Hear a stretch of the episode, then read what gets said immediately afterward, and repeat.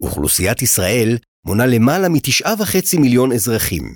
ישראל מוגדרת כמדינה יהודית, ושפתה העיקרית היא עברית, אבל כחמישית מאזרחי ישראל אינם מגדירים את עצמם כיהודים, אלא כערבים, ושפת האם שלהם היא אינה עברית, אלא ערבית. ניב הערבית הנפוץ בישראל מכונה ערבית פלסטינית.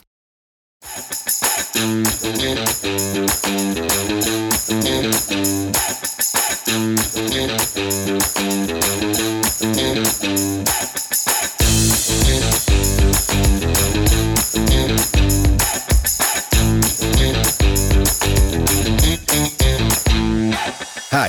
אני גדי לוי, ואתם מאזינים לעץ הדעת, הפודקאסט שבו אנחנו מנסים לעודד חשיבה ביקורתית ולענות על שאלות מעניינות שלרוב אנחנו לא מקבלים עליהן תשובות מספקות. אתם מוזמנים לחפש אותנו בפייסבוק, תחת השם עץ הדעת הפודקאסט, ובטלגרם, בקבוצת חשיבה ביקורתית על יהדות ובכלל.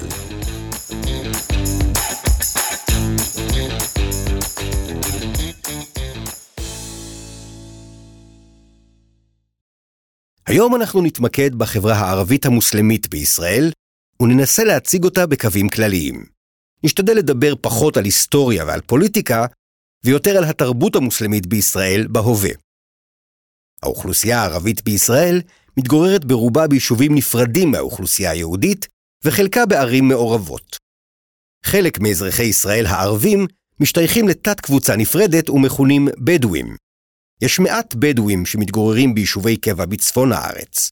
הרוב הגדול של הבדואים מתגוררים בדרום הארץ.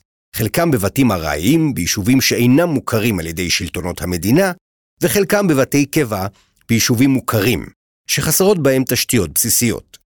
ישנם גם הבדלים תרבותיים רבים בין הבדואים מהצפון לבדואים מהדרום. כ-85% מאזרחי ישראל הערבים מגדירים את עצמם מוסלמים. רובם המוחלט משתייכים לזרם הסוני, שנחשב לזרם המרכזי באסלאם. ישנו גם זרם שיעי, אבל לא נדבר עליו היום, כי בישראל כמעט שאין שיעים. נציג לפניכם כמה פרטים מעניינים על האסלאם.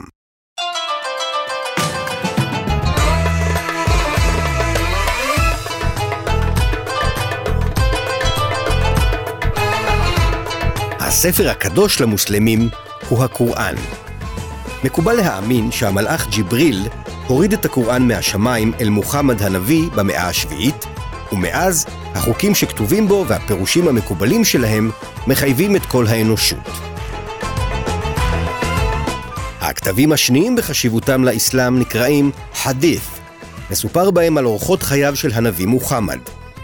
כתבי החדית הועברו בעל פה במשך כ-200 שנה לאחר מותו של מוחמד, עד שבסופו של דבר הם הועלו על הכתב. ההלכה המוסלמית נקראת שריעה. בתפיסה המוסלמית חוקי השריעה אלוהיים, ומקיפים את כל תחומי החיים, ולכן חוקי המדינה צריכים להיות כפופים לחוקי השריעה.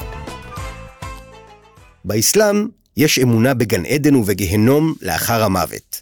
יש הרבה מוסלמים שמאמינים גם שבאחרית הימים יגיע המשיח מהדי, שיביא לעולם את הגאולה. בית התפילה המוסלמי נקרא מסגד, והמנהיג הדתי המוסלמי נקרא אימאם. היום המקודש למוסלמים הוא יום שישי. מתקיימות בו תפילות המוניות, והאימאם נושא ביום שישי דרשה במסגד. כמו לוחות השנה הנוצרי והיהודי, גם לוח השנה המוסלמי, שנקרא לוח השנה ההג'רי, כולל 12 חודשים, אבל הוא מחושב ללא התחשבות בסיבוב כדור הארץ סביב השמש, אלא רק לפי התחדשות הירח. השנה המוסלמית קצרה מהשנה השמשית בכ-11 ימים, ולכן החודשים שלה נודדים על פני עונות השנה.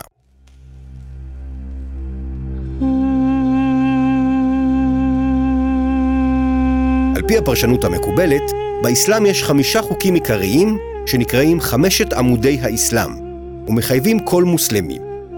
החוק הראשון, חובת אמירת השהדה.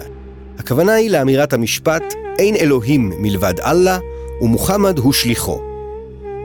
בכוחו של המשפט הזה להפוך כל כופר למוסלמי.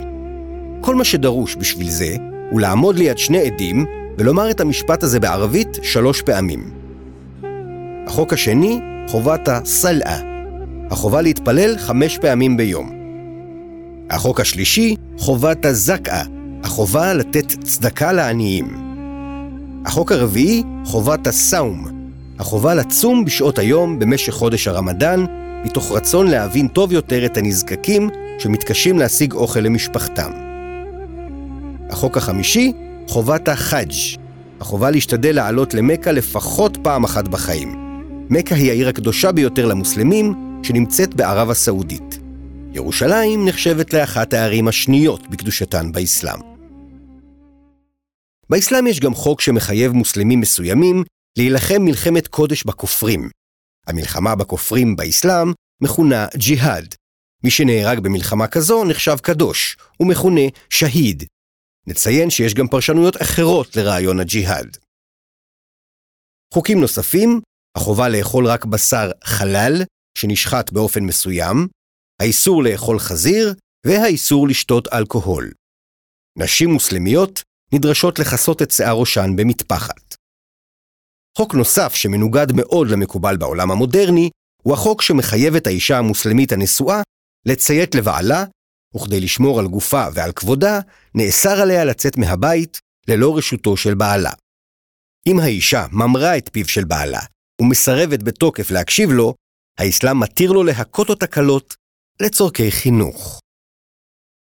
בנוסף, האסלאם מתיר לגבר לשאת יותר מאישה אחת. למוסלמים יש מנהגים רבים נוספים, וכמובן גם חגים, אבל בחרנו לא לפרט עליהם היום. אחרי שהצגנו לפניכם את הרעיונות הבסיסיים של האסלאם, נתמקד במבנה המשפחה המוסלמית המסורתית. נציין שבעשורים האחרונים מתחוללים שינויים רבים במבנה של המשפחה המוסלמית ובמנהגים המוסלמיים המשפחתיים המסורתיים שנתאר עוד מעט. הם הולכים ומאבדים את כוחם, בייחוד בערים המעורבות. כיום, לא כל המשפחות המוסלמיות מסורתיות באותה המידה, וישנם גם צעירים שמנהלים אורח חיים מודרני לחלוטין. אנחנו נרחיב על השינויים האלה בהמשך, כרגע נתמקד במצב שהיה לפני השינויים. המבנה המשפחתי המסורתי בחברה המוסלמית בישראל הוא מבנה של חמולה, התאגדות של הרבה משפחות מורחבות לסוג של משפחה גדולה ומלוכדת מאוד, שמתגוררת לרוב בקרבה גיאוגרפית. מבנה משפחתי דומה יש במשפחות דרוזיות בישראל, אבל הפרק הזה לא יעסוק בהן. בחמולה מקובלים מאוד עזרה כלכלית בין המשפחות, וגם גיבוי והגנה הדדית בעת סכסוך מול מי שאינו שייך לחמולה. בראש כל חמולה עומד ראש חמולה, שמתמנה על ידי ראשי המשפחות החזקות שמרכיבות את החמולה. ראש החמולה מקבל את ההחלטות החשובות עבור החמולה, גם כלפי פנים וגם כלפי חוץ. ראשי המשפחות בחמולה מחויבים להתייצב לצידו בכל ההחלטות שלו. המחויבות של כל פרט לחמולה שלו נחשבת למוחלטת ולגבוהה בחשיבותה מהמחויבות לחוקי המדינה. מי שמשתף פעולה עם גופים חיצוניים נגד אחד מבני החמולה שלו, נחשב לבוגד שדינו מוות. מנהגי החמולה הם עתיקים מאוד, רובם קדמו להיווסדות האסלאם. מנהגים דומים אפיינו גם את החברה היהודית בעבר הרחוק. לפעמים מנהגי החמולה מכתיבים התנהגויות שאינן מחויבות על פי חוקי האסלאם. נדגים את זה עוד מעט.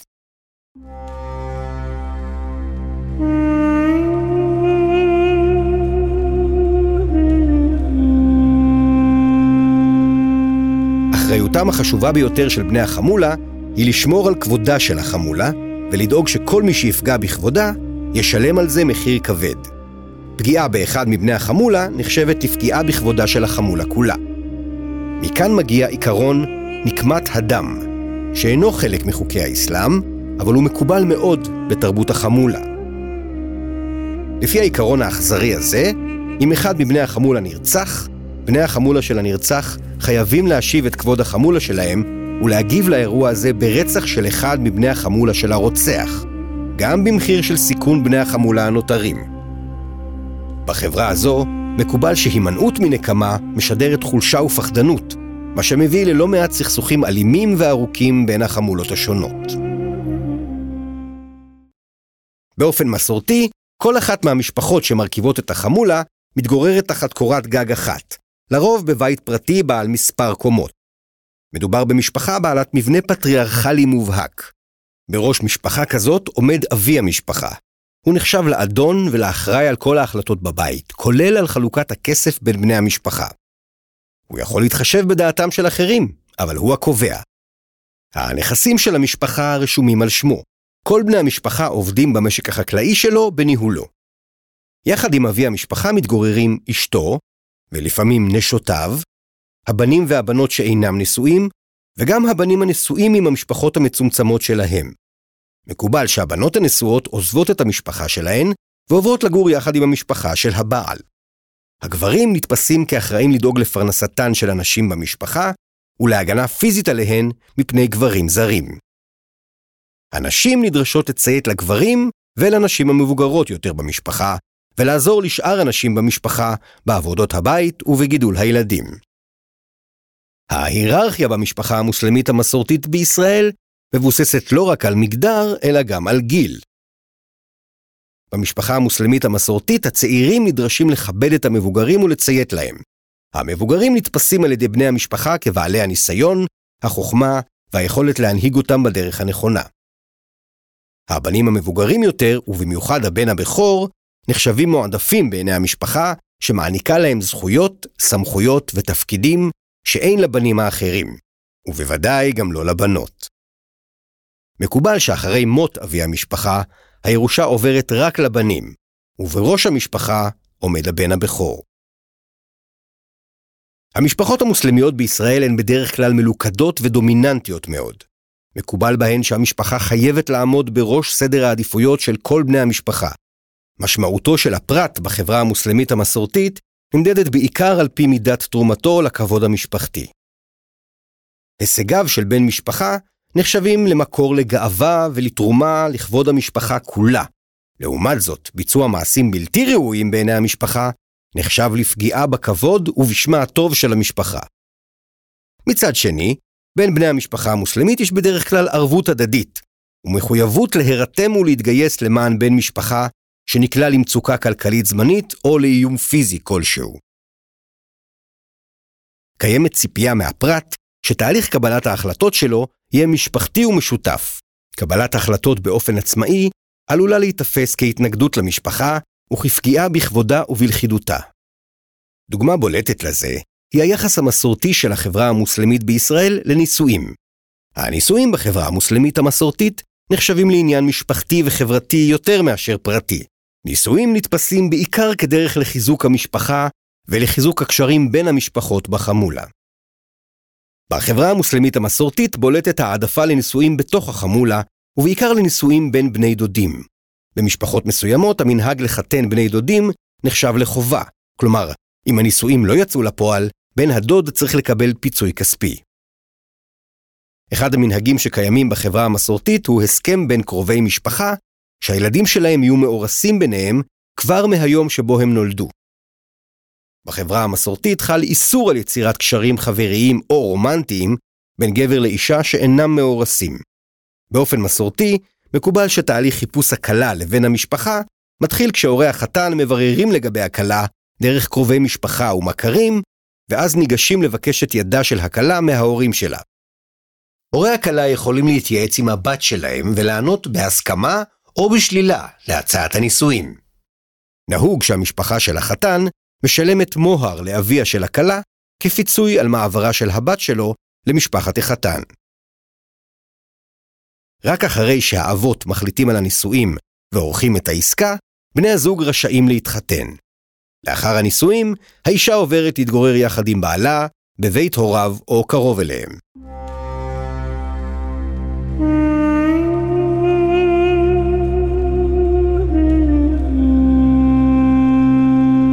בחברה המסורתית מקובל שכשנערה או אישה מתנהגת באופן שנתפס לא צנוע או לא לגיטימי, המעשה שלה נחשב לחילול כבוד המשפחה שלה. אין חוק שמחייב התנהגות כזו באסלאם, אבל לצערנו, במשפחות מוסלמיות רבות, עדיין מקובל שהגברים במשפחה של בחורה שחיללה את כבוד המשפחה, חייבים לרצוח אותה, כדי למחוק את הבושה וכדי להשיב למשפחה את כבודה. בילוי שארית החיים בכלא נחשב עדיף על לחיות עם הבושה שהומתה על המשפחה. עכשיו נדבר קצת על השינויים שמתחוללים בעשורים האחרונים בהשפעת המודרניזציה במבנה המסורתי של המשפחה המוסלמית בישראל ובמנהגים המשפחתיים המסורתיים שתיארנו קודם.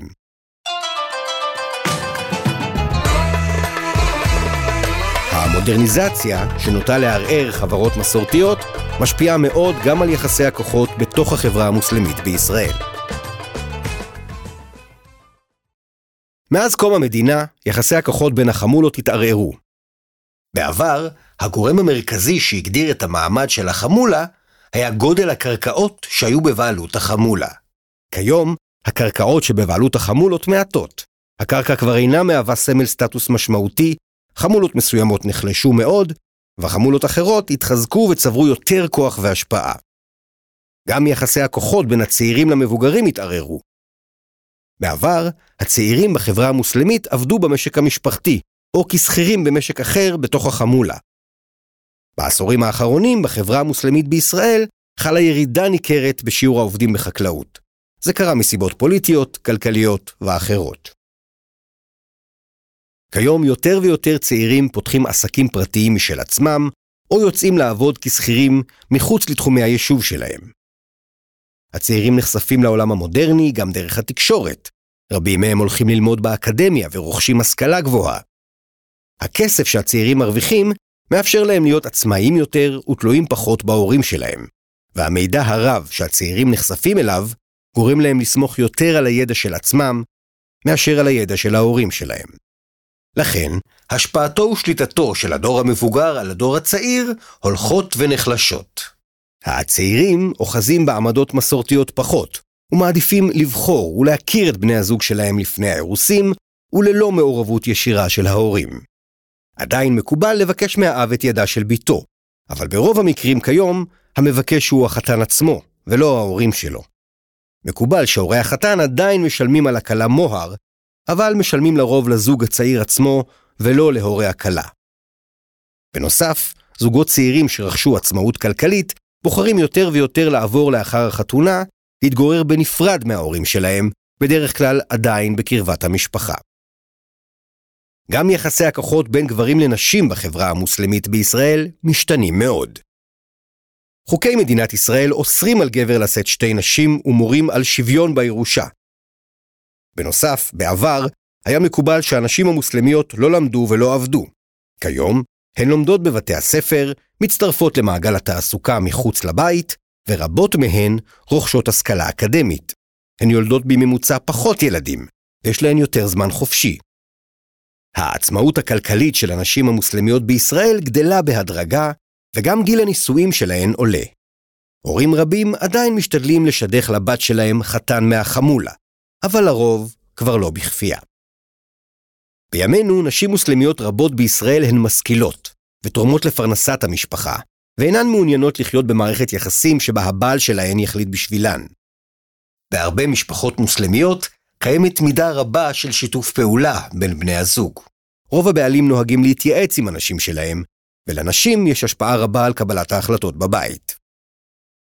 למרות השינויים הרבים שמתרחשים בחברה המוסלמית בישראל, מבנה החמולה והמחויבות ההדדית בין חברי החמולה עדיין מקובלות ודי חזקות בחברה המוסלמית, ועוד יותר אצל הבדואים שמתגוררים בדרום ישראל. סכסוכים בין חמולות עדיין נפוצים מאוד, ומשפיעים גם על הפוליטיקה המקומית וגם על ההתמודדות עם הפשיעה באוכלוסייה הזאת. בנוסף, גם כיום יש הרבה מאוד צעירים בחברה המוסלמית שמעידים שהם מעדיפים להתחתן בתוך החמולה, וכשליש מבנות הדור הצעיר עדיין מתחתנות עם קרוב משפחה שלהן. גם מעמד האישה במשפחה המוסלמית נחשב עדיין לנחות יחסית למעמדו של הגבר. למרות שבמקרים רבים האישה שותפה באופן בלתי רשמי בקבלת ההחלטות בבית, במשפחות רבות עדיין לא מקובל לדבר על זה באופן גלוי, כי זה עלול להיחשב לפגיעה בכבודו של הבעל. גם הטיפול בילדים ועבודות הבית נחשבים עדיין לתפקידה הבלעדי של האישה. יכולנו להמשיך עוד הרבה, אבל נעצור כאן. היום הצגנו את החברה המוסלמית בישראל בקווים כלליים מאוד. מקוצר הזמן, נאלצנו להכליל ולא נכנסנו לגוונים ולמורכבויות, ואנחנו מזמינים אתכם להמשיך ולהעמיק בנושא הזה בעצמכם. חוץ מזה גם לא הזכרנו בכלל את הקהילה הצ'רקסית בישראל, שגם חבריה מחזיקים בדת המוסלמית. נשתדל להקדיש לה פרק נפרד. זהו, זה היה הפרק ה-21 של עץ הדעת. מקווים שנהנתם, ושחידשנו לכם מידע מעניין. אני גדי לוי. הפרק נכתב והופק על ידי יהודית זוהר. עורך הסאונד אופיר לוקאי אליסף. אחראי על ההקלטה, אילן בריידמן מאקורד סטודיו. תודה לחברים שסייעו לנו עם הערות לפרק, בייחוד לרוני אבו סלחה ולחנין שיבלי. תודה שהאזנתם. נשמח אם תדרגו אותנו באפליקציות השונות. מחכים שתכתבו לנו שאלות ושתשתפו אותנו במחשבות שלכם על התכנים שלנו. מבטיחים להגיב לכולם.